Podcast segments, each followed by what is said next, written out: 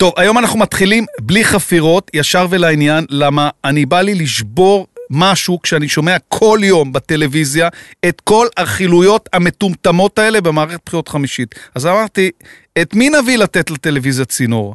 רק את גיא לרר. לא צריך להציג אותו, לא צריך הקדמות ולא צריך חפירות שלי. מה מצב? גיא לרר, כמו שלא שמעתם בחיים. יאללה, מתחילים. What's up?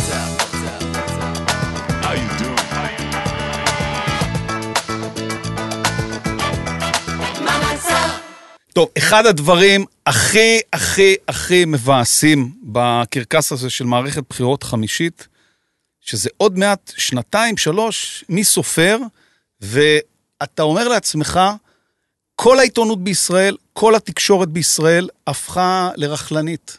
רכלנית, רכילות מפה עד להודעה חדשה, זה לא משנה, מדברים על זה ועל ההוא, לא מדברים על שום דבר שהוא חשוב, לא מדברים על שוד המחיה ועל שוד הדיור ועל המורים. הבוקר ראיתי שכל המתמחים הולכים להתפטר, והרופאים בדרך, והשוטרים בדרך, וכל הבעיות החברתיות שיש פה, לא מתעסקים בהם, ואני מלא זמן אה, רוצה להביא אותך, אותך זה גיא לרר, אה, קודם כל אוהד כדורגל, שחקן כדורגל, יפה. ובעיניי, בעיניי, אה, לא בגלל שאני אוהב אותך ואני חבר שלך, בעיניי אתה אחד העיתונאים הכי חשובים היום בארץ, וזה, לא אני חושב את זה. מי שחושב את זה זה טבלאות הרייטינג. כשאתה מסתכל בטבלאות הרייטינג, אתה רואה היום שאתה לא מתחרה במי שמתמודד מולך על המסך, אתה בימים רבים מגיע ממש פוטו פיניש עם מהדורת החדשות הכי נצפית בישראל של קשת. וזה לדעתי, כי אתה עלית על תדר שהוא, איך אני אגדיר אותו? עיתונות אקטיביסטית. כי אותי כבר לא מעניין, לא רק אותי, את אף אחד כבר לא מעניין לשמוע דיווחים על מה שקרה כל היום, כי את זה אני מקבל בפושים. אני לא צריך בשמונה בערב לשבת מול הטלוויזיה, ואף אחד לא יושב מול הטלוויזיה. אני חושב שהיום אנשים מחפשים עיתונות אקטיביסטית. זאת אומרת, אם יש שוד מחיה, אנשים רוצים לראות מישהו שגם מראה להם את זה, גם ממסגר את זה, וגם מלמד אותם איך תוכנית טלוויזיה קטנה יכולה להילחם בזה, ואז הם מבינים שגם הממשלה הגדולה אה, יכולה להילחם בזה. ואתה עושה את זה כל כך הרבה שנים. בהתחלה אמרו, מה אתה הולך להפגנות? מה אתה מרים הפגנות? מה זה הדבר הזה, מחאת אתונה? זה לא מחאת אתונה, זה מחאת אה, שוד המחיה. מה זה המחאה הזאת של, ה, של הפסטה? זה לא מחאת פסטה, זה שוד המחיה. מה זה המרדף הזה נגד שי אביטל? זה לא מרדף נגד שי אביטל, זה אה, מרדף שכל התקשורת הישראלית צריכה לנהל. ישראל בשם אה, נשים שהותקפו מינית, ובגלל שהוא סוג של סלב, אז המשטרה הרבה מאוד זמן לא קטפה אותו מאירופה, עושה כל, כל הזמן ראינו אותו באינטרנט או שמענו איך זה עובד. אז כל הפתיחה הזאת הייתה... לא רק כדי להרים לך, אלא כדי שננסה לנהל פה בשעה הקרובה שיחה אינטליגנטית על מה קרה לתקשורת הישראלית. איך מתקשורת שצריכה להיות נשכנית, שצריכה להתעסק בנושאים, שצריכה להרים דברים, שצריכה במערכת בחירות חמישית לא להתעסק עוד פעם בכן ביבי, לא ביבי. הבנו, אנחנו מבינים שהוא במשפט, אנחנו מבינים, כולם ראו את עדי המדינה נגדו, כולם רואים הכל, וכולם די קיבעו את דעתם. זה כמו שתי קבוצות כדורגל. אבל איפה התפקיד של העיתונות להתעסק במה שבאמת חשוב להתעסק בו, ואיך זה שכמעט רק אתה מתעסק בזה? אז קודם כל, אה, תודה רבה על המילים החמות. אני אבל רוצה לכבות אותך קצת במובן של אה, שאר כלי התקשורת, אה, החברים שלי בתקשורת, שאני חושב שכן מתעסקים בנושאים. פשוט יש בעיה של מינונים. יש בעיה של מינונים, והיא גם לא נובעת מהחוסר הבנה שלהם את המציאות. אני חושב שהתקשורת, ובאמת אורחים ומנכ"לים שאני יושב איתם הרבה פעמים מודים בזה, נגררת, נגררת אחד אחרי השני, נגררת אחרי נושאים ש... היה מקובל מסורתית לחשוב שהן אלה שמביאים קהל ומביאים אה, רייטינג, ונגררת אחרי הרגלים הרבה פעמים. ומה לעשות, סיקור פוליטי באמת, אה, משנות ה-80, שאני זוכר את עצמי קורא עיתונים ועד היום, בעיניי עוסק באמת, כמו שאמרת, בדברים הלא נכונים. הרבה ברכילות, הרבה בכיסאולוגיה, הרבה בזהותיות ופחות בנושא עומק וליבה שמשנים לציבור שבאמת אה, בוחר. ואני אומר לך בוודאות שיש מודעות ויש אפילו רצון להשתנות ולשנות דברים אה, בתוך uh, התקשורת. פשוט נורא נורא קשה. זה, ואני ממש מבין לליבם, אני יודע את זה, אני יודע שיש את הרצון העמוק הזה, כי לפעמים מנכ"לים ישבו איתי ו- ואמרו לי, תשמע, אנחנו מבינים שאנחנו לא צריכים עכשיו לפתוח, מה שנקרא, גם המילה הזאת, לפתוח את המהדורה, זה נורא חשוב בשביל, אבל פעם, מה זה משנה עכשיו, אם זה בשמונה או בשמונה ארבעים, לא יודע. אבל הם אמרו, אה, אנחנו מבינים שאנחנו לא צריכים להתעסק בכרוניקות, בכל מה שקרה כל היום. אני, אנחנו מבינים שאם היה אירוע גדול בשעה שתיים בצהריים, אין לו הרבה ערך בשעה שמונה בערב, ועדיין, מה, לא נתעסק בזה? מה יגידו? מה יגידו הכתבים בתוך המערכת שרגילים להיות הם, שהם מובילים את הדברים האלו? מה יגידו אם, אם יום אחד ייפלו ויעשו תוצאה אה, לא טובה ברייטינג, ואז יגידו, אה, זה בגלל שאתה עשית פתיחה הזויה, ואתה לא פתחת עם מה שצריך לפתוח. זה המון המון הרגלים, לוקח זמן אה, לשנות את זה, ואני דווקא אופטימי, אני מאמין שהתקשורת תבין את זה, והתקשורת אה, תלך אה, בדרך הזו. אה, ולגביי באופן אישי, אני, אני, אני תמיד אה, ניסיתי לתת זווית שונה מהזווית שרואים במהלך היום. דרך אגב, זה הרבה פעמים הכרח אה, קיומי, יומיומי, מאשר איזושהי בחירה נעלה. אני בלילה, אני אחרון, אז אם אני אמשיך לעסוק במה שעסקו כל היום ובחדשות ואטחן את אותם נושאים, אז קודם כל לפח מבחינת, אתה לא מעניין. אז מתוך הרצון הזה כל הזמן למצוא את הזווית האחרת והשונה, באמת מצאנו את עצמנו לפעמים בנקודות מסוימות אומרים, טוב לנו פה, זה בלי קשר לשעה ובלי קשר שאתה רוצה להיבדל. טוב לך להתעסק בפוליטיקה רק כפי שאתה רואה אותה. אנחנו בפוליטיקה מתעסקים רק דרך ועדות. מה שפעם נחשב ל... ועדות בכנסת. ועדות בכנסת. נחשב לדבר הכי משעמם. אתה יודע, מה זה היה? אה, פוליטיקה, זה לחיצות ידיים, דמויות רבות משמעות. הצהרות, נאום חוצב להבות על בימת הכנסת, לא מעניין, באמת, לא מעניין. ועדה, מה קורה בוועדה, מי גונב לך את הסוסים מתחת אה, לאף, אני חושב שלא צריך לספר לך, אתה מבין את זה הרבה יותר טוב ממני, אה, הרבה יותר מעניין, אז בהתחלה אתה עושה את זה בשביל להיבדל, ואז אתה מבין שאתה רוצה להיות במקום הזה, ו, וזה טוב לך ונוח לך, ואני מאמין שהתקשורת גם עושה דרך והיא תתבגר בהקשר הזה. כן, אבל שמע, אתה קצת, אתה קצת עושה הנחה, כי זה לא קשור לזה שאתה משדר ב-11 בלילה. אני זוכר שאני צייצתי לפני כמה חודשים, אני גם אמרתי את זה ל, ל, למנכ"ל רשת, באיזו פגישה שהייתה לי איתו.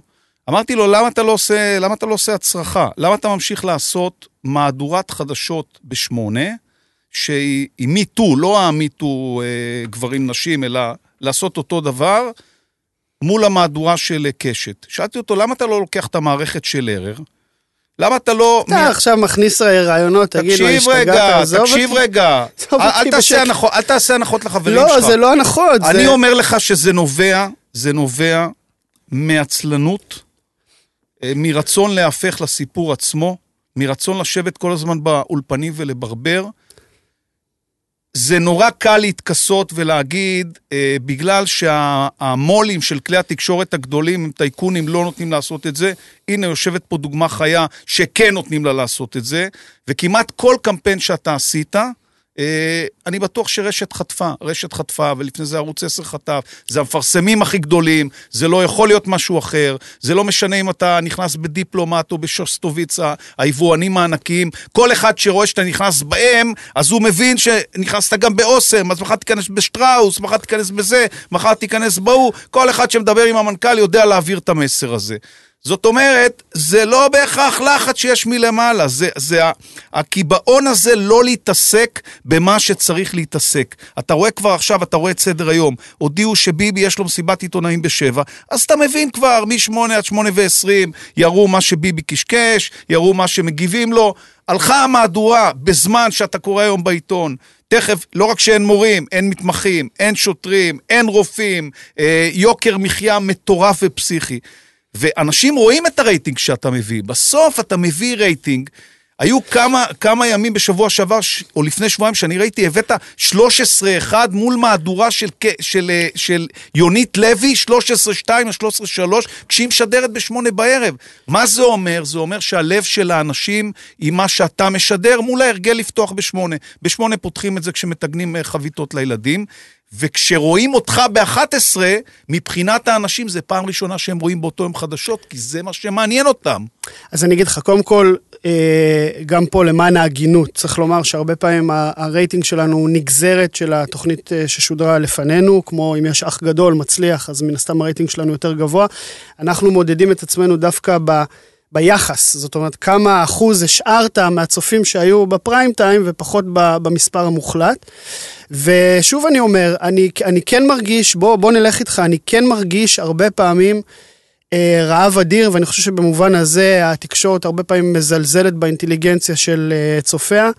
רעב אה, אדיר של אנשים מכל השכבות ומכל המגוונים. לקבל את זה קצת יותר אה, לעומק, ובלי חרטות, ובלי הצגות, ובלי חליפות. שאתה יודע, אני לא נגד קטגורית, אני אומר שיש לפעמים, אתה יודע, עכשיו אני, אני לא סובל למשל חדשות מדיניות. שנים יש לי, אני אוהב את הכתבים המדיניים, חברים שלי, הכל טוב, אבל אני ש, ש, תמיד שהייתה כותרת מדינית, או שלושה ימים שמדברים על משהו מדיני, אני שואל אותם, על מה אבל? מה קרה? איך זה נוגע אליי עכשיו, אם יש איזה... רבע ועידה, ההוא מזמין את ההוא לקפה פה עם משלחות ועניינים וטקסים והכל, בסדר, אני לא אומר להתעלם, אבל לא גלים פתוחים, זה רק מה שאגב, בשיח שלי עם האורחים, אני הרבה פעמים מנסה להעביר את המסר. לא גל פתוח, בבקשה, אוי ואבוי, אתה היום בגל פתוח, אין לי סיכוי להכניס את הידיעה הזו או אחרת שאני חושב שהיא חשובה. אז במובן הזה אני חושב שכן אה, אה, יש רעב של, של הצופים, ואני גם חושב שכש... הרבה פעמים, וזה קרה, שוב, אני לא מדבר עליי, אני מדבר על מהדורות חדשות שראיתי וכאלה, שהיה את האומץ להתעסק בנושאים לעומק, שהיה את האומץ לעשות נושאים שיגידו, אוקיי, אולי זה קשה לעיכול. אני כמעט בטוח שברוב המקרים אה, האורחים אמרו, אוקיי, זה היה לנו טוב, זה לא היה לנו רע, זה לא הבריח את הקהל. אני רואה את זה, הרבה פעמים אני מסתכל, אתה יודע, על, על נתוני הצפייה ברמה של דקה אחר דקה. ואני לא מכור לרייטינג, זאת אומרת, זה לא שעכשיו אם אני רואה משהו שעושה רייטינג, אני הולך עליו, אני באמת מנסה לשמור על מוצר אה, שהוא מעוצב מהבטן ומהראש, ופחות מהטבלאות. אבל הרבה פעמים שיש דברים שהם נחשבים קשים לעיכול, אה, אה, נוראים, קשים לצפייה, דווקא הם פתאום מביאים את הקהל באופן בלתי צפוי. אני אתן לך דוגמה שהיא דוגמה מדהימה בעיניי, בדיוק על הנושא שאתה מדבר עליו. הסרטון הכי נצפה בעברית אי פעם בתולדות פייסבוק אה, הצינור שיש לו מיליון 200 אלף לייקים. אתה יודע מהו? נו. יש לך איזה ניחוש? לא. היה סרטון בזמנו של אה, עידו רזון, יושב בוועדת הכנסת. וואלה. הלום קרב, גולנצ'יק, שהתפרץ... שזה מה שאמרת, ועדות הכנסת המשעממות כן, במרכאות. כן, התפרץ, התפוצץ באיזה ועדה, ו- ונכון שזה סרטון אמוציונלי והכל, אבל פתאום כשביקשתי לראות את הנתונים על, על פייסבוק הצינור ולראות מה באמת הסרטונים שעשו הכי הרבה צפיות, רייטינג, אתה יודע. אז גיליתי שכל החמישייה הראשונה זה נושאים חברתיים פר אקסלנס לפרצוף, אוקיי? ואפילו הסרטון הזה, הסתכלתי עליו בצורה הרבה יותר מבודלת ואמרתי, תשמע איזה קטע. יש בו כל דבר שהיה גורם לעורך חדשות, כשאני הייתי כתב בחדשות, נניח אה, אמצע שנות האלפיים, לגלגל אותי מכל המדרגות אם הייתי מציע לו את זה כאייטם. קודם כל הסרטון נראה זוועה, הוא, הוא צולם מהמצלמה של הוועדה והוא כזה היה מתקרקש כזה, לא צולם טוב, לא נראה טוב. דבר שני, הוא, הוא מתרחש בוועדה, אני לא יודע איזה ועדה כן, זה הייתה, כן. אבל ועדה שאתה רק אומר את השם שלה, אתה מקבל בעיטה מהעורך חדשות. שלוש, הוא עסק בנושא קשה, קשה, קשה להכלה, אתה יודע, התמודדות, פוסט-טראומה. נכות, נכי צה"ל בעקבות פוסט-טראומה, זה בדיוק הנושאים שאורחים היו נבהלים מהם אה, פעם. ו, אה, ופשוט כל המכלול היה סרטון שאמרתי, אם אני ניגש לעורך של המהדורה בשנת 2006 ואומר לו, תשמע, יש מחר דיון בוועדה, וואו, הוא אמר לי, לך, לך. פתאום אני רואה, זה, זה הרייטינג כביכול. וכל שאר הנושאים אותו כנ"ל. המון פוסטים של נושאים שבאמת לא היו נכנסים למהדורות, פתאום ברשתות החברתיות מקבלים איזושהי תעודה שהופכת אותם גם לנצפים. יש הרבה רע להגיד על מהפכת הרשתות החברתיות, יש הרבה שמחפשים איפה, איפה הגנאי. אני חושב שזה דבר נפלא, בדיוק הנקודה הזאת, אני חושב שהיא באמת שינתה. אבל כשאתה מופיע עם השקית פסטה במהדורת החדשות המרכזית של ערוץ 13, אייטם שלא הפסיקו לדבר עליו. אני בטוח ש, שגם ראו את זה ברייטינג ובדיבור וברשתות ובכל העדות של הדבר הזה. מה האורחים לא מבינים? הם לא מבינים עכשיו, נניח עכשיו, הם לא מבינים שאתה צריך לשבת, אתה, האייטם, אוקיי, בסדר, מדווחים, הייתה מסיבת עיתונאים של ביבי, היה זה, לפיד אמר ככה, הוא אמר ככה, אבל האייטם השלישי בשמונה ורבע, מה הם לא מבינים? שצריך לשבת באולפ... באולפן החדשות, לא באולפן של הצינור, כן. כדי לתת לזה את כל הנראות. גיא לרר או מול מנכ"ל שוסטוביץ, דיפלומט, רני רהב, לא משנה מה, אבל כמו שאתה יודע, כמו שאתה יודע לראיין, כי מצד אחד אתה מקשיב לאנשים, אין לך שום בעיה לראיין אצלך גם את רביב דרוקר וגם את אבישי בן חיים, אתה נותן לכולם פתחון פה. אה, כמו שנתת לאורלי וילנאי, אתה נותן לכולם, גם כשהדעות שלך הפוכות. כן. אבל מצד שני, אה, מתנהל דיון בפריים טיים של המהדורה על הדבר שהכי מעניין את הישראלים, העובדה שחסר להם תראה. עכשיו בחודש 2,000 שקל. קודם כל, אני חייב שהאובססיה שלך להביא אותי לחדשות תיפסק כאן ועכשיו. למה, שמונה אתה משכיב? לא, אני... אתה משכיב לא, ומקריא לא, או לא, שאתה- אני- לא, לא, לא, אני לא משכיב ומקריא, אני פשוט בן אדם שלוקח לו הרבה זמן לה- להתניע. הבנתי. בבוקר אני חצי עצמי, עכשיו אני- שמונה. אני לא. שמונה אתה עוד לא מותנע? צריך- בגלל זה לא, המצאת את השעה 11. אני מותנע, אבל, אבל כדי שהלופ של היום הוא יתחיל בשעה מסוימת, ייגמר מאוחר בלילה, ככה אני בנוי, זה מה שאני הבנתי, רוצה. אז זה מה הציעו לך פריים טיים ואמרת, לא, אני רוצה את הצינור ב-11 בלילה. אה, משהו כזה. כן, אני, זה פשוט, אתה יודע, יש הרבה פעמים אנשים תמיד רואים את עצמם במרדף להשיג עוד, איפה אני יכול עוד חתיכה ועוד חתיכה, ו, ואני דווקא הפוך, אם טוב לי בנקודה הזאת, אני, אני מתאמץ לשמר את הטוב ולא לחפש איפה אני יכול לגנוב עוד אה, אחוז רייטינג או עוד אה, כסף לא, במשכורת. אבל בשינוי החברתי, אז- אז אתה לא, אז עשית אני- מהפכה בקנאביס הרפואי, למה אתה לא רוצה לעשות אז- את זה בעוד אז דברים? אני, אז אני אגיד לך, קודם כל, אני עושה ואני, ו, ו, ונוח לי לעשות את זה מאיפה שאני נמצא, ואני חושב שיש גם הרבה יתרונות במקום שאני נמצא, גם מבחינת רייטינג, אתה אומר רייטינג, היום הרייטינג הטלוויזיוני הוא לא באמת חשוב. חשוב ל- הדיבור, הדיבור ל- ל- שמדברים אם אתה על רוצה זה. להניע דברים, נכון. חשוב, האם הצלחת לעורר אה, ברשתות החברתיות, זה שיש לנו פלטפורמות מאוד מאוד גדולות, זה יתרון מצוין, אבל זה לא אומר כלום. צריך גם שתהיה לך את הפלטפורמה, גם שתדע לנסח את המסר, גם להתמיד, והרבה עבודה קשה בסופו של דבר גם שם. אבל לגבי החדשות אני אגיד לך, שוב, להגנתם, הם כן, כן, כן מתעסקים בנושאים הזה. יש אה, חברה מאוד טובה שלי, נוגה ניר נאמן, שעוסקת בנושא צרכנות באדיקות, לא רק בהשוואות של אין קלאבים לי או, טענה או דברים שאומרים לכתבים, עליה. הטענה שלי לאורחים. אה, לא, וגם האורחים, האורחים, האורחים. האור- האורחים אותי למשל, מקבלים ב- ב- בסבר פנים יפות כל פעם שאני מציע משהו. עכשיו, ספציפית עם הפרובוקציה הזאת שעשיתי עם השקית פסטה, לשבת באמצע מהדורת חדשות עם שקית פסטה של טעמן ולהגיד תקנו את uh, טעמן. אז זה לא שיצאתי אחרי זה והאורחים קיללו אותי ואמרו לי מה אתה עושה, אז זה פשוט ספציפית הייתה שם בעיה כי, הרשות השנייה לא מרשה את מה שעשיתי. ו, והם לא אנשים שרוצים כל יום לפרוע חוק אה, בפריים טיים, ואני מבין אותם לגמרי. אני גם לא משתגע לפרוע חוק כל הזמן, אני פורע חוק רק כשאין לי ברירה, כמו בסיפור הקנאביס הרפואי שהזכרת. שנסעתי בכל כל המדינה עם, עם כמויות של אה, קנאביס שבשעתו היו מכניסות אותי אותם למי שצריך. ל-15 שנה אה, בכלא. לא הייתה לי בעיה עם זה, ולא הייתה לי בעיה לה- להפר חוק כשהרשות השנייה אה, תוציא מכתב. אבל היה מכתב, היה כעס של הרשות השנייה. אני לא רוצה לעשות להם את הבלגן הזה כל פעם. מה שהיה זה היה מדוד, אף אחד לא כעס עליי, קיבלו אותי ב- בסבר פנים יפות. אני חושב שגם אהבו את הקטע הזה קצת לשבור שגרה בתוך החדשות. לא הייתה לי מריבה איתם על זה. אבל אני לא רוצה לגרום להם חוסר נוחות ולשבת כל יום ולעשות להם אה, פרובוקציות ובלגן, כי אני לא צריך את זה, באמת, יש לי את, ה, את הפינה המאוד מאוד נעימה ונוחה, ו, ומבחינתי, יש לי בה הכל, באמת.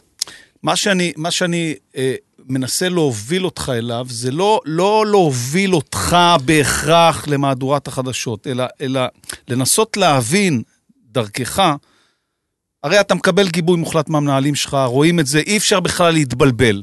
אה, אם אתה ממשיך לשדר את הדברים האלה כל ערב, אז אתה מקבל גיבוי, אין שאלה בכלל, וברור שהם עוצרים מיליון דברים, נותנים לך גיבוי, ואין לחצים, וגם אם יש עליהם לחצים, הם עוטפים את זה. לא על זה אני מדבר, ואני לא חושב שאתה לא אהוב. אתה בן אדם מאוד מאוד אהוב במערכות ברמה האישית. זאת לא הבעיה. זה לא בן אדם, אתה יודע, לפעמים יש אנשים שהם לא אהובים, אז קשה, קשה, כי לא אוהבים אותם. כן. אותך גם אוהבים וגם יש לך גיבוי. אני מנסה להבין מה לא מבינים עורכי החדשות במהדורות המרכזיות כשהם רואים שמשדרי החדשות צונחים בכל הפלטפורמות. נכון שיש לך פלטפורמה דיגיטלית שאתה בנית אותה בעשר אצבעות שלך, כשניסו לקחת לך את זה, אתה נלחמת, ובצדק, וזכית, ובית משפט עמד לצדך, כי אתה בנית את זה בעשר אצבעות. אתה הבנת מה שלא הבינו קודם, שאין טלוויזיה לבד, ואין אה, אתר לבד, אלא צריך רשתות חברתיות מאוד פעילות, מאוד אקטיביסטיות, שעובדים בהן מאוד קשה, כי כל הדבר הזה הופך את זה לעניין הוליסטי, שמניע את הכל ביחד. וזה לא סתם שחילקת מענקים בקורונה, או שגייסת אה, מענקים כדי לחלק אותם בקורונה, אז הפעולה הייתה גם על המסך אה, של הטלוויזיה, וגם ברשתות, וגם בטוויטר שלך, וגם בטיקטוק, ובכל המקומות ביחד, וזה עשה את, ה, כן. את הדבר ההוליסטי הזה. אבל מה הם לא מבינים שאתה כן מבין? לפעמים אני רואה בתוכניות שלך, ואני דווקא אוהב את זה מאוד, שאני רואה שאתה מכניס קטעים מהאח הגדול, ואני אומר, זה חדשות. זה לא בידור, בעיניי זה לא בידור. בעיניי, אירוע שמתנהל בבית האח הגדול, שמצדיעים במו על יד, מה זאת אומרת? זה מחייב דיון, זה מחייב דיון על חברה כן. ישראלית, על מה קרה, מה קורה בחינוך, איך הדברים האלה קורים. הרי בסך הכל נמצאים שם אנשים נורמטיביים, זה לא שנמצא שם זה. ואתה כן מתעסק בזה, אתה לא... אתה לא מקל ראש בזה של מה יגידו לך, שיום אחד אתה מתעסק בשי אביטל ויום אחד אתה מתעסק בזה. אתה כן מצליח להביא חדשות שבעיני האנשים הם באמת הדבר הכי חשוב. כי לפעמים, אני כמוך, אני, אני מביט על המסך ואני אומר, אוקיי, מה הדיווח הפוליטי הזה אומר? אני לא מבין, מה זה אומר? מה, למה זה חשוב לי כל הזמן לקבל דיווח אונליין? הרי זה לא תחזית מזג אוויר. אם בן גביר יתאחד או לא יתאחד. למה אני צריך לדעת את זה כל הזמן? מה זה מעניין אותי? קרה איזה משהו דרמטי? כשיהיה רישום של הרשימות, תעדכנו אותי מה נסגר, איך הם רצים. אבל למה עכשיו אני צריך לדעת את זה? למה כל כך מעניין אותי בכל רגע נתון, אם, אם הקיבוצים תומכים ביאיר גולן או לא תומכים ביאיר גולן? או בזה, למה זה מעניין אותי כצופה? אותי יותר מעניין, אם הצדיעו במו על יד, זה מעניין אותי, אני רוצה שתקיים על זה דיון. אני, אני אנסה בצורה... למה הם לא מבינים ששם הראש אוקיי, של האנשים? אני אנסה בצורה אחרת להגן על אה, אחיי, חבריי, עורכי החדשות. אתה רוצה להגן עליהם. לא, אני, אני רוצה להסביר למה אתה עושה את זה, למה הם לא מבינים. אני צריך להגן עליהם, כי... כי ברמה האישית, רובם ככולם אנשים שהיו יושבים פה איתי ואיתך והם באותו שיח לגמרי. הם אוקיי, מבינים לא, את זה. הם מבינים את זה. אז למה זה לא נהיה? אני אגיד לך, זה כמו, כמה אנשים טובים אתה מכיר שעשו פעילות חברתית מדהימה ועשו שינויים בשטח ושנכנסו לפוליטיקה, אתה אומר, מה קרה לו? איך עכשיו הוא פתאום עוד פעם? זה אותו דבר, הם בתוך לופ ענקי של נסיבות ושל התרחשויות ושל יסודות. שקשה מאוד לנענע אותם בפנים. קשה, קשה מאוד. קודם כל, יש באמת את ההרגלים של עשרות שנים. יש את הכתבים שרגילים לפעול על פי מה היא כותרת ומה לא, מה חשוב ומה לא, זה ההרגל שלהם. ו- ונוסף על זה, וזה אולי הקטע החזק והקשה ביותר, שאם אתה מדבר על רייטינג, נניח 10% רייטינג, מתוך ה-10% רייטינג יש, לא יודע כמה, אבל הרבה, שרוצים את החדשות שלהם בדיוק, הם הרייטינג הרי, הם רוצים את זה בדיוק כמו שזה ככה. הם רוצים את החדשות המדיניות, הם רוצים את הפגישות, הם רוצים את ההצהרה המדינית. ככה נוח להם, ככה הם רגילים. בוא תנסה עכשיו, והיו ניסיונות כאלה בעבר, לקחת את היסודות, לנענע אותם, להגיד לכל האנשים שעליהם היסודות האלו של הרייטינג הטלוויזיוני של מהדורות חדשות יושבים, להגיד, לא סופרים אתכם יותר להתערות. כנראה שאתה תקבל נגיסה גדולה מאוד בתחת, אוקיי? ואני אומר לך את זה כי אני יודע מהעבר, היו מנכ"לים, מנכ"לים, שמה שאתה אומר עכשיו באו אליי ואמרו לי, בוא, תגיד, תעשה, תכנס לחדשות, זה, תעשה זה, מה שאתה רוצה. זה דור הבומרים, שהם רוצים לקבל את כן, המהדורה, כותרת אבל, מדינית, אבל, כותרת... אבל מה שאנשים לא מבינים על טלוויזיה, שהטלוויזיה מתבגרת גם בהרכב הקהל שלה. היא מתבגרת, לכן המאמץ... זאת אומרת, מי שנשאר לראות טלוויזיה הוא רק אנשים מבוגרים כן, מאוד. לא יודע אם רק, אבל כן, הרבה. וכן, ואני נזכר באנשים מבוגרים ואהובים שאני מכיר, שלא בטוח שהיו רוצים את כל, את כל המהפכות האלה לפרצוף. הם רגילים לקבל את המוצר בצורה מסוימת. ולכן אני אומר, המאבק הכמעט נואש הזה לנסות ולהפוך ולשנות את החדשות או את הפריים טיים הוא לא כזה דרמטי בעיניי כי יש כבר את הכלים, יש לך, אתה יודע, אתה תשב בטיקטוק היום אפילו אם אין לך עוקבים, אוקיי? תעשה סרטון רלוונטי, תעשה סרטון נכון, אתה תקבל מלא צפיות ואתה יכול לשנות את העולם אפילו בלי עוקבים. אז לא צריך את ה... אה, אה, את, ה, את הנקישה העיקשת הזאת באבן בלנסות לסדוק אותה במקום שהוא לא הכרחי. אם זה היה רק חדשות היום, ורק פריים טיים טלוויזיון, הייתי אומר לך, תשמע, זה צריך מהפכה, צריך לשבור את זה. אבל זה לא ככה, לא צריך, באמת, לא צריך את זה.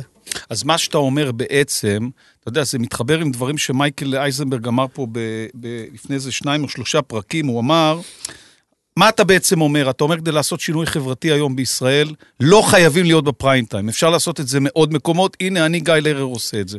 מייקל אייזנברג אמר אותו דבר, הוא אמר את זה בהקשר של uh, גדי אייזנקוט, הוא אמר לא, הוא אמר את זה גם פה בפרקים, למה אתה הולך לפוליטיקה?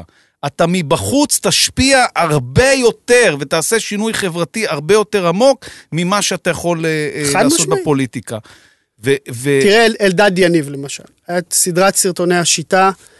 אה, אבן דרך משמעותית מאוד בשינוי השיח וההבנה והתודעה בישראל. שזה היה ב-2013, כן. מה עשית? סרטונים. מה צריך? רני בא עם מצלמה? כן, כתבתם רני קצת? בלר, כן. מה עשיתם?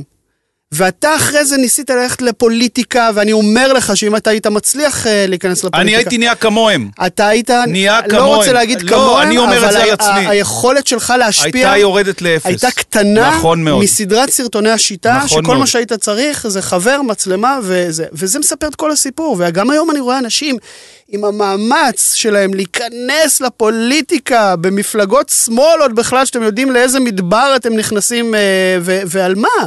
בואו קחו, תסתכלו על המציאות, תראו מה יש לכם, תנסו לעבוד עם מה שיש, זה הרבה יותר יעיל. כי זה אתה...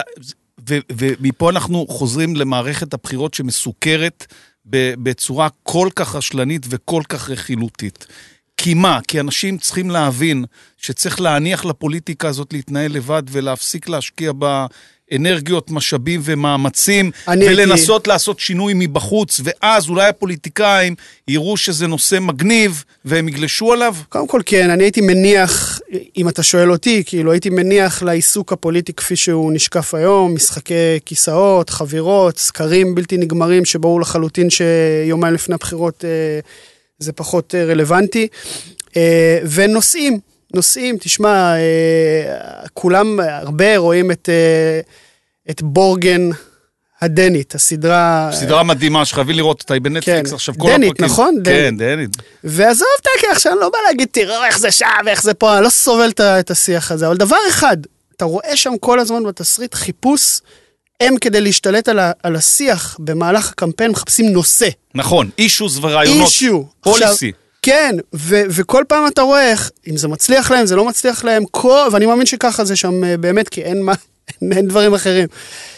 לא בפרסונליזציה, גם קצת בצד, אבל תשמע, יש שם נושא של נשים בזנות. אז הם הלכו על מהלך מתוכנן בקמפיין להביא נושא פשוט אה, לסדר היום.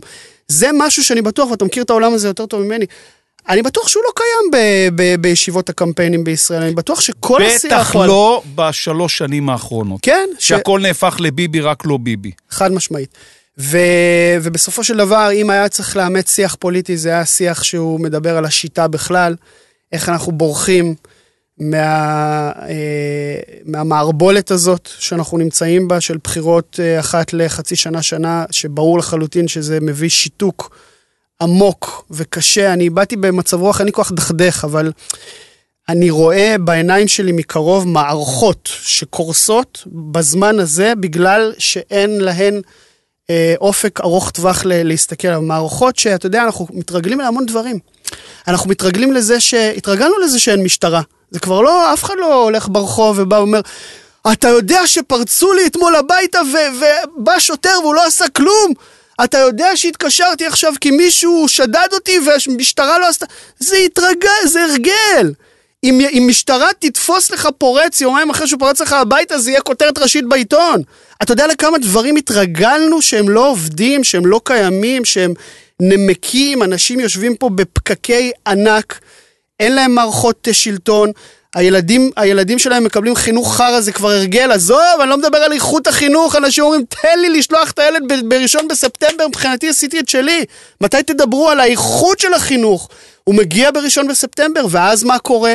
שאלתם, בדקתם? לא, אנחנו התרגלנו ושקענו בכל כך הרבה נושאים קשים וכבדים, ואחת הסיבות העיקריות שאין פה משילות ואין פה שלטון לטווח ארוך וכל פקיד טוב, פקיד בעיניי זה לא מילת גנאי, פקיד שנמצא ועובד והוא אכפתי, יש גם כאלה, יגיד לך, ואני מדבר איתם כל הזמן, אני מאוד רוצה, אבל אה, אין טעם, עזוב, וזה נורא. ואני חושב שאנשים לא רואים את זה בדיוק כי הם מתעסקים באותם נושאים שאתה מדבר עליהם, ש, שכובשים את הכותרות כל היום, שהם בעיקר פרסונליים, וגם, כן, רק לא ביבי, אה, ביבי רק לא ביבי, שהיא שאלה שבאמת השמידה פה את כל, ה, את כל המסביב בצורה של אטום. וזה אסון, ואין לי, אני לא יודע איך לפתור את זה, אבל, אבל, אבל זה פשוט אסון, השיח עד כמה הוא מרכזי. והשתלט והשמיד את כל מה שחשוב מסביב. מי מתדלק את השיח הזה? התקשורת מתדלקת את זה? האולפנים מתדלקים את זה? הציבור רוצה לצרוך את זה? כי אני חושב שהציבור הוא כבר לא שם. אני חושב, אני אומר לך את זה בתור אחד האנשים שהתחילו להניע את הרק לא ביבי מ-2016, ואני חשבתי שהנורמות שאנחנו צריכים, אה, צריכים לאמץ הן נורמות שראש ממשלה עם כתב אישום לא יכול לכהן, אבל מה לעשות שחצי עם, הוא לא מקבל את הנורמה הזאת, וזה נורמה, זה לא חוק, מותר לו לכהן.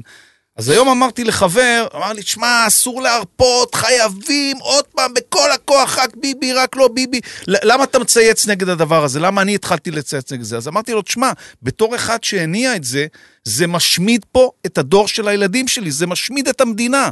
מתי יגיע הרגע שאנשים כמוני יגידו, די, זה לא עובד, זה לא, לא הצלחנו לשכנע. אתה יודע, בסוף זה ויכוח מוסרי, זה לא עניין חד-ערכי, יש יש בו פנים לכאן ולכאן, והיא לא הצלחת לשכנע, ויש משפט, ומתנהל המשפט, והוא לא ברח מהמשפט, ו- והוא לא ברח מהארץ, והוא ממשיך להיות פה אה, דמות פוליטית אה, עם תמיכה עצומה.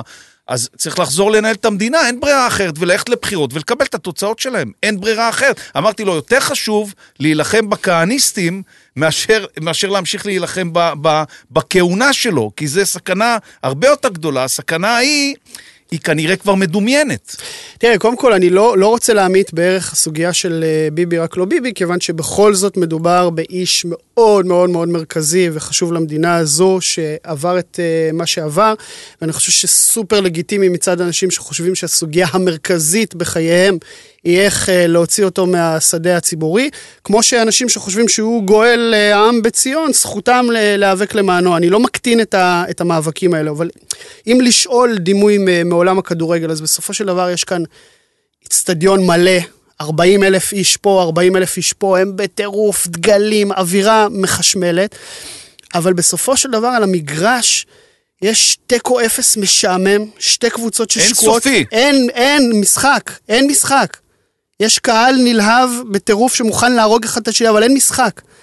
זה מה שאנשים לא מבינים, ש, שמתנהל שם קרב חפירות של 0-0 מכוער, כדורגל שלא מוביל לשום מקום, שלא כיף לראות אותו, שרק עושה נזק, והקהל בשלו, עולים אחד על השני. עכשיו, זה טבעי כשאתה אוהד כדורגל כמוני.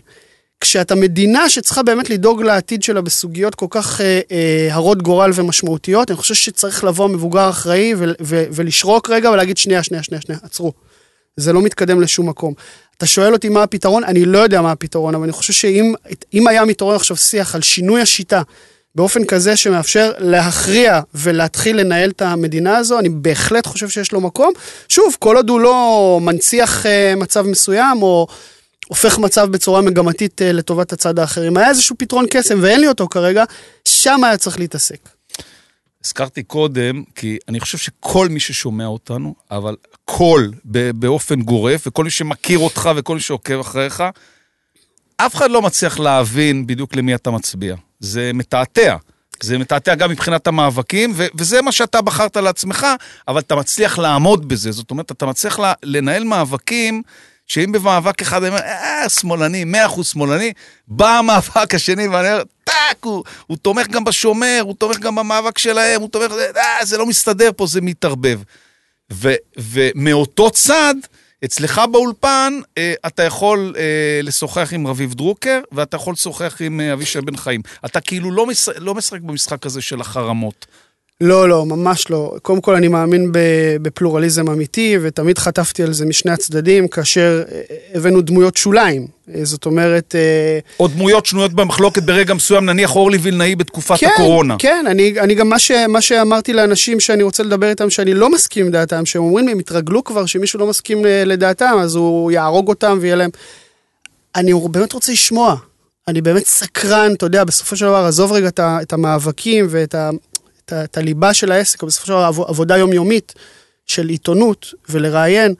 ובסופו של דבר יש לי סקרנות אדירה לאנשים. אני כאילו, אני עומד ברמזור לפעמים ואני מסתכל על אנשים באוטו ואני מת לדעת מי הם ומה הם ולאן הם הולכים ולדבר איתם. יש איזו סקרנות כזאת טבעית לאנשים. ובמצב כזה באמת הפלורליזם הוא חייב להיות מוחלט. אני רוצה לראיין הרבה יותר אנשים שדעותם נראות לי מטורפות. מאשר אנשים שחושבים כמוני, זה לא, זה לא מעניין, זה באספקט של הפלורליזם. באספקט של להצביע, אני באמת, אה, לא כאיזה, אתה יודע, אנשים חושבים שאני מסתיר את זה באיזה פוקר מתוחכם כזה, תחכום, כדי כן. ש... אני באמת לא מוצא את עצמי בתוך עולם של ימין ושמאל, כן ביבי, לא ביבי. כן, אתה הומלס פוליטי, יש הרבה אנשים כאלה. בדיוק. שאין כלי קיבול מצד אחד לדעות ליברליות שלהם, מצד אחד לעובדה שהם לא בתוך דפי המסרים של המפלגות הקיימות. בדיוק, אני חושב שהזהות, אתה נדרש היום כשאתה אה, שחקן פוליטי או מביע עמדה פוליטית, אתה נדרש להפקיד אה, את הפספורט שלך ושם שיראו רשימת סעיפים מלאה של מי אתה ומה אתה, ואתה נדרש לעמוד בהכל. ואתה רואה את זה בקרב אה, אה, מחנות פוליטיים היום, שהם דומים בהכל. זאת אומרת, כל אתה תומך ביבי, אז אתה תהיה גם ככה, ואתה תהיה גם ככה, ואתה תהיה גם ככה, ואתה תיראה ככה, ואתה תדבר ככה, ואתה תדבר עליהם ככה, זה סט. וגם בשמאל, השמאל הוא סט. אתה צריך להיות, אה, דעותיך צריכות להיות דומות בהכל. אם יש שמאלן ש... אה, סעיפים לא זה, אז השמאל הורג אותו, רוצח אותו, כן? השמאל זה הראשון שמוקיע מישהו שעם סעיף אחד או שניים לא במקום, אז הם, הם הורגים אותם. ואני לא כזה, באמת באופי שלי, אני באמת רוצה להסתכל סעיף סעיף, לראות סעיף סעיף, לגבש דעה עצמאית, העצמאות שלי נורא נורא נורא חשובה לי, ולכן כל מערכת בחירות, אני ניסיתי למצוא את ההצבעה שתתאים לסט הדעות שלי ולמצב במדינה באותו רגע. עכשיו, האם הצלחתי? לא, לא הצבעתי טוב. האם היו הצבעות אחרות שהיו יותר טובות? לא, אני לא רגע, בטוח. רגע, מה זה לא הצבעת טוב? התפשרת מאוד על ההצבעה שלך או שזה לא הצליח? לא הצליח, לא היו מספיק כמוך, זה משהו אחר. גם וגם. גם uh, התפשרתי, גם הרבה, ואז הרבה פעמים, הרבה, כן, הרבה פעמים הצבעתי כי אמרתי, טוב, אני חושב שכך וכך זה כרגע הדבר החשוב ביותר, אז אני אצביע לזה וזה. הצבעתי גם למגוון uh, uh, מאוד גדול של uh, מפלגות. אני באמת, כמו שאתה היטבת לנסח את זה, אני באמת רואה את עצמי כהומלס פוליטי, אני באמת מאוכזב מאוד, גם מהשמאל וגם מהימין, בהקשר של האחידות של הדעות שלהם באשר לחוסר המגוון, חוסר העניין, הכדרות, ההתייחסות. חוסר המורכבות, אתה יודע, אני ראיתי לפני יומיים או שלושה או ארבעה או שבוע, אני כבר לא זוכר איזה ציוד שלך, שאני פשוט נדהמתי מהתגובות. אני עברתי כמו אנתרופולוג, תגובה, תגובה, אתה יודע, לפעמים זה קשה, כי השרשור בטוויטר הוא לפעמים נגמר, אתה צריך לחזור אליו בדרך אחרת. הוא לא מוביל אותך לכל השרשור. תמיד כשהיה אה, איזה ביקורת על ביבי, אתה רואה כל הביביסטים בטירוף מגנים אליו, לא רואים לא שחור, לא לבן, לא אור יום, לא זה. ותמיד, מהצד של המחנה שלי ההפוך, אמרנו, מה זה? מה, אתם ביביסטים? אתם שופרות? אתם לא מפעילים שיקול דעת? אין ביקורת? ואני רואה שאתה מצייץ, אה, במסגרת המאבק שאתה מנהל על שוד המחיה, אתה מצייץ, אתה אומר, איך אתם רוצים שיאיר לפיד, ראש הממשלה, יטפל בזה, כשיונתן אה, שוסטוביץ, כן. הוא אחד התורמים שלו, או נותני הערבות. ואמרתי, וואלה, וואלה, יש פה קטע. יש פה קטע, ואתה יודע, הייתי מצפה, זה לגיטימי, לקחת ממנו ערבות, לקחת ערבות, כן. אבל, אבל אתה צריך להחצין את זה ולהגיד, אפילו ראש הממשלה לפיד צריך לענות ללרר ולהגיד לך, אל תדאג, זה שהוא נתן לי ערבות, אני לא רואה אותו ממטר, אני מטפל רק באזרחי ישראל, אבל תחצין את זה, כדי שלא יבואו אחרי הציוץ הזה, על, לא, לא יודע כמה תגובות היו, ש, ש, אני מזהה את האנשים, אני רואה שכולם לפידיסטים, כן. העבודה, שמאלנים וזה, מה אתה רוצה, מה זה קשור, מה זה קשור אחד לשני. אתה אומר, אלוהים אדירים, די, אני מכיר אתכם, אם זה היה ביבי היינו מורידים לו את הראש. תראה, זה נכון, אבל צריך גם לקחת בפרופורציה את מה שאתה קורא אה, המוני מגיבים אה, בטוויטר, וצריך לזכור שאם עכשיו אני אכתוב אה, ציוץ נגד אחת הדמויות הפוליטיות המובילות, אה, ביבי או לפיד, אז באמת יהיו לי עשרות או מאות תגובות אה, נגדי על זה שיצאתי נגדו. אבל העשרות ומאות תגובות האלה, כמו, בוא, בוא ניקח את זה מחקרית סקרית. זה לא, זה שהם רוב בתגובות שלי, זה לא הופך אותם לרוב העם. לא, אוקיי? לא, ברור, בסדר, ולהפך, בסדר, אבל זה מין ביצה שמעצבת דעת קהל, כי עובדה שאני עוקב אחרי הציוצים שלך. אתה זה, ההוא עוקב זה, לא, מסתכלים... טו- טוויטר אגב היא זירה נהדרת וגם הרבה פעמים כן משקפת וכן טובה נכון. וחשובה ואני מאוד מאוד מאוד אוהב את טוויטר. אבל בהקשר הזה של ה... נחזור לכדורגל, אוהדים. אוהדי לפיד, הם אוהדים, גם יש להם כל צבעים כבר, נקודות עם צבעים, אז אתה יודע, האוהדים האלה... נכון, אתה מזהה אותם. כן, האוהדים האלה, הם לא באמת משקפים את הביקורת. אם יש ביקורת על, על דברים שאני עושה, אני, אני תמיד קורא ומחבק ומנסה ללמוד מביקורת. האוהדים האלה הם לא, הם לא כלום בתוך המרחב הזה, הם לא, הם לא באמת משנים. הביקורת שלהם היא תמיד תהיה פרסונלית, היא תמיד תהיה בהתאם לזה. שאתה תצא, ש, שיצאתי נגד אה, נתניהו כמה ימים לפני זה ואמרתי, אתה אדון יוקר מחיה, אתה לא יכול לדבר על יוקר מחיה כי בתקופתך הכל רתח נכון, פה. זה- אז הם היו איתי. הם והם- היו איתך. הם שיתפו. נכון, ולמחרת שאמרת בדיוק, טפחו עליך. בדיוק, ולכן אני אומר, אה, אוהדים פוליטיים לא מדובשם ולא מעוקצם. לא מתרגש כשקורה עכשיו תומכי לפיד שאומרים ביביסט, ביביסט, נהיית ביביסט. ולהפך, לא קורה אנשים שאומרים שמאלן ואתה בפוזיציה, וזה חשוב, חשוב, בעיקר בזירה כל כך מושפעת, עם כל כך הרבה תגובות וטלטלות, באמת לנסות לפחות, לא תמיד זה מצליח, לשמור על המצפן של מה חשוב, מה לא, מה מסייע לציבור בישראל, איפה יש איזשהו שקר גדול שגורם לזה שבאמת הציבור נדפק בצורה סיסטמטית ו- ולהתעסק בדברים האלה, לא תמיד זה קל, לא תמיד אתה מצליח, הרבה פעמים אתה אומר, תשמע, אני, אני נכנס פה לזירה הפוליטית, אני נותן פה איזו ידיעה שהיא יכולה לשנות משהו בקמפיין. זה קורה, אני לא אומר שלא, אבל עדיין בתוך הדבר הזה צריך לשמור על center אה, הגיוני ואמיתי להסתכל עליו. תגיד, לא חשבת אף פעם ללכת אה, למשרה ניהולית בתוך אה, הגוף שאתה משדר בו? כדי לנסות להשפיע לא. בצורה יותר לא, רחבה, נניח למשל, מה שאתה מתאר כשיח פלורליסטי, שבעיניי זה המובן מאליו, אני תמיד מתפקע מצחוק, שאני רואה אנשים שאומרים, מה פתאום נותנים לאבישי בן חיים במה, לדבר? במה. מה זאת אומרת? איך אבל, נתת אבל במה? נותנים גם לנו אברמוביץ' לדבר, וגם לחבר שלנו רביב דרוקר לדבר. מה אתם רוצים? זאת הדעה שלו, הרבה אנשים מאמינים בדעה, בדעה הזאת. ההפך, צריך לשים אותו באולפן יותר מול רביב דרוקר, ואת רביב דרוקר יותר מול אבישי בן חיים. ככה זה עובד, ככה דרך הולכים אגב, החיים. ב- בשאלת הלמה נתת במה, אתה יודע איזה מחנה פוליטי מצטיין יותר, שמאל או ימין? נו, השמאל. כי השמאל... בטרוניה הזאת, למה נתת כן, במה? השמאל חש, ו- ופה, אתה יודע, הרבה מאוד חברים שמאלנים שלי, טובים שלנו, ברור. טובים מאוד, שאני אני מסביר להם, אני אומר להם, "אה, זה לא, זה לא שלנו, זה לא שלכם, זה כאילו, אה, מה זה במה? איך, איך אני נתתי, הרשיתי. זה איזה שיח שאולי נשאר, אתה יודע, מפעם שהיה, שהיה צריך אה, הרשאות או פנקסים בשביל להיכנס למקומות כאלה ואחרים. זה לא שלי ושלכם, השיח הציבורי הוא של כולם, והוא צריך להתנהל בחופשיות, והאהבה הגדולה שלי זה באמת חופש, זה באמת אה, לאתגר, פתאום לקבל איזה דעה ש...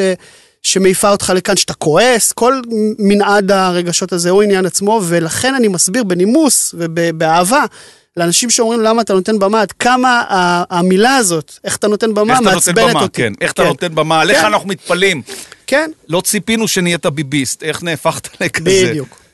אבל ברצינות, אתה לא חושב לקחת איזה משרה ניהולית? זה לא, זה לא משהו לא. שמדגדג לך כדי לנסות לעצב, לעצב, לעזור לעצב כלי תקשורת שיראה קצת אחרת, נניח כמו שאתה ואדם שפיר הפכתם את הצינור, אתם הרבה שנים ביחד, הוא העורך שלך, יצרתם משהו שהוא מאוד ייחודי, ואתה יודע, בלי שאתה צריך להיכנס לזה, אני בטוח שכבר קיבלת הצעות לעבור לכל כלי התקשורת האפשריים, כי זה מותג. אה, אתה לא חושב שהשלב הבא שלך הוא לנסות, לנסות באיזושהי צורה... אני חושב שהשלב הבא שלי זה שמישהו ייכנס לאולפן הצינור ויגיד, תעוף מפה כבר, נמאסת, אין לנו כוח בשבילך. לא, זה אני- לא יקרה, אני- אתה- לא, אני לא רוצה... אני אגיד לך למה זה לא יקרה, כי אני כאקטיביסט כן. מרגיש שאתה, שיש לך תשוקה. אתה נכון. עיתונאי אקטיביסט, זה להיות עיתונאי אקטיביסט צריך תשוקה, צריך כל מאבק להגיד, אה, זה המאבק הכי חשוב שלנו עכשיו, לא משנה אתונה, אתונה נגמר, אנחנו עכשיו... אתה גם, עוד נקודה אצלך, אתה מלא פעמים חוזר למאבקים, זאת אומרת, חד משמעית. אתה היית הראשון, נניח, אני אתן את הזווית כן. שלי, אבל אני רואה את זה גם מדברים אחרים, היית הראשון ששידר את סרטוני השיטה שלי, ואתה כל איזה שנה, שנתיים מזמין אותי עוד פעם, כי יש איזה הקשר, אתה עושה ככה גם עם אנשים אחרים, זאת אומרת, אתה עושה פולו-אפ של שנים. נכון. אז אתה לא רוצה לנסות לא להקים בית ספר לעיתונות, אלא לנסות באמצעות משרה ניהולית, כאילו בתוך הערוץ שלך להשפיע על זה בצורה הרבה יותר רחבה. לא, אני קודם כל, אני לא אהיה טוב בזה. זאת אומרת, לשבת כל היום בניאונים בחדרי ישיבות, זה, זה עושה לי פריחה פיזית ממש. אה, זה לא אני. אה, ודבר שני, שוב, כש, כשמתחברים לך דברים, באופן שבו אתה קם לעבודה, אתה יודע, ש, שנותן את הרוורס, לצאת מהחניה, אני אומר, מבחן הרוורס, האם עשיתי את זה עכשיו, וואלה, אין לי כוח, אתה- בא לי להקיא על הכל, בא לי למות, ובא לי, או שאתה נותן רוורס ותן לי, תן לי ללכת עכשיו ו- ו- ולעשות את הדברים שאני עושה, דברים... ברור שזו התחושה השנייה הציקו לי, שלך, ברור, הציקו לי כן. דברים, קמתי בבוקר, אמרתי, לשמר את זה מבחינתי זה ערך עליון, כי אני יודע ומכיר וחברים ואנשים, כמה קשה להם להגיע לסדר את הכוכבים בעבודה שלהם כך שהכל יעבוד להם טוב, שהם, יצאו... אז א- רוצה איזה- לשמור איזה- על זה, כי אצלך תשמע, זה- זה, זה, זה, זה מבחינתי, זה אוצר, זה אוצר שגידלתי בתוך הסדר יום כי בנית שלי. משהו שמתאים לאופי האקטיביסטי שלך. לאופי בכלל, לא רק, לא רק אקטיביסטי, אגב, אקטיב- דיברת על אח גדול, למשל. זה גם חלק מהאופי שלי, האופי שלי הוא גם שטויות, אני אוהב שטויות, אני לא יכול להישאר להיות שאני במקום אומר לך אחד. עוד פעם, זה לא שטויות, זאת אומרת, בסדר. סדר, סדר יום של אנשים מורכב גם מהברייקים ברור. האלה. אי אפשר נכון. כל ערב לעשות תחקיר על טונה, צריך... ברור. כשאתה, בסוף התוכנית שלך, אתה בנית קהילה, אנשים שרואים אותך. אני חושב שזה הדיבור החדש של תקשורת, לבנות קהילות. ובסוף הבן אדם שעוקב אחריך כל השבוע, הוא גם רוצה לקט פעם בשבוע, והוא גם רוצה שיש קצת, אתה יודע, קצת סמיון וקצת זה וקצת טעות. כן, הוא אוהב את זה. ו- ושוב, זה האופי שלי, יש אנשים שבאמת האופי שלהם, נניח אה, כתב אה, תחקירים בהארץ שיושב אה, על 3,000 מילה אחת לשבועיים, והוא שקוע בזה, והוא מלא אה, תיקים וישיבות עם מקורות ותמלולים וזה, אני חלילה לא מזלזל בתשוקה שלו, אני בטוח שהיא קיימת, אבל היא מתאימה למבנה האופי שלו. מבנה האופי שלי הוא לעשות את התחקיר ולשבת עליו, ולצחוק וליהנות מהחיים, ו- ו- ולחייך, ולייצר איזשהו תמהיל שהוא מתאים לך ולאופי שלך. עכשיו, הפריבילגיה הגדולה היא שניתנה לי האפשרות לעצב את זה בהתאם לאופי שלי, ולא בהתאם לאופי של מנהל כזה או אחר, או של הקהל, או של דרישות הקהל, או הרייטינג והכול, אלא ממש אחד לאחד מי שאני. אני מתייחס לדבר הזה כלא על משהו ש... יופי, עשית את זה פה, אז הלאה, איפה נעשה את זה הלאה? כאל נס שצריך לשמור אותו, כי אם אני אלך עכשיו לסביבה של ניהול, שיש מנהלים פה, ויש אה, אינטריגות מפה, ואתה כפוף ללחצים, וישיבות, וחפירות, ו... אז זה לא אני, אני לא ייהנה מזה, אז זה כבר לא, לא יהיה את אותה תשוקה, והתשוקה הזאת היא, היא הערך העליון בעיניי. אתה יודע, מי שנתנה לי את אותה תשובה לפני הרבה שנים, זו הייתה כרמלה מנשה. וואלה. שאלתי אותה, אמרתי לה, אוקיי, אה, את רוצה להיות כתבת מדינית? את רוצה להיות אה, שליחה בוושינגטון? את רוצה להיות מנהלת חברת החדשות? לי, מה פתאום? אני הסיבה היחידה שאני נשארת כתבת צבאית, זה לא רק כדי לרדוף אחרי הרמטכ"ל, זה לקבל את הטלפון מהחייל שהמערכת תקעה אותו, ואני אסדר את זה, אני אגרום שהרמטכ"ל ישמע את זה ויתקן את זה, ושם אני רוצה למות. אז זה מקסים. זה, קודם כל, אה, נתלית באילן ממש גבוה מבחינתי, כרמלה מנשה כן. האגדית. ודבר שני, אה, זה, זה הרבה יותר מרגש אותי, אפילו שאתה מספר על זה, מאשר מישהו שהיה אומר, אני מוצלח בזה, מוצלח בזה, אז אני אעשה פה, ואני אעשה לא, שם. כי זה התשוקה שלך. בדיוק. כמה, כמה אנשים כבר יש שחיים את זה? יש.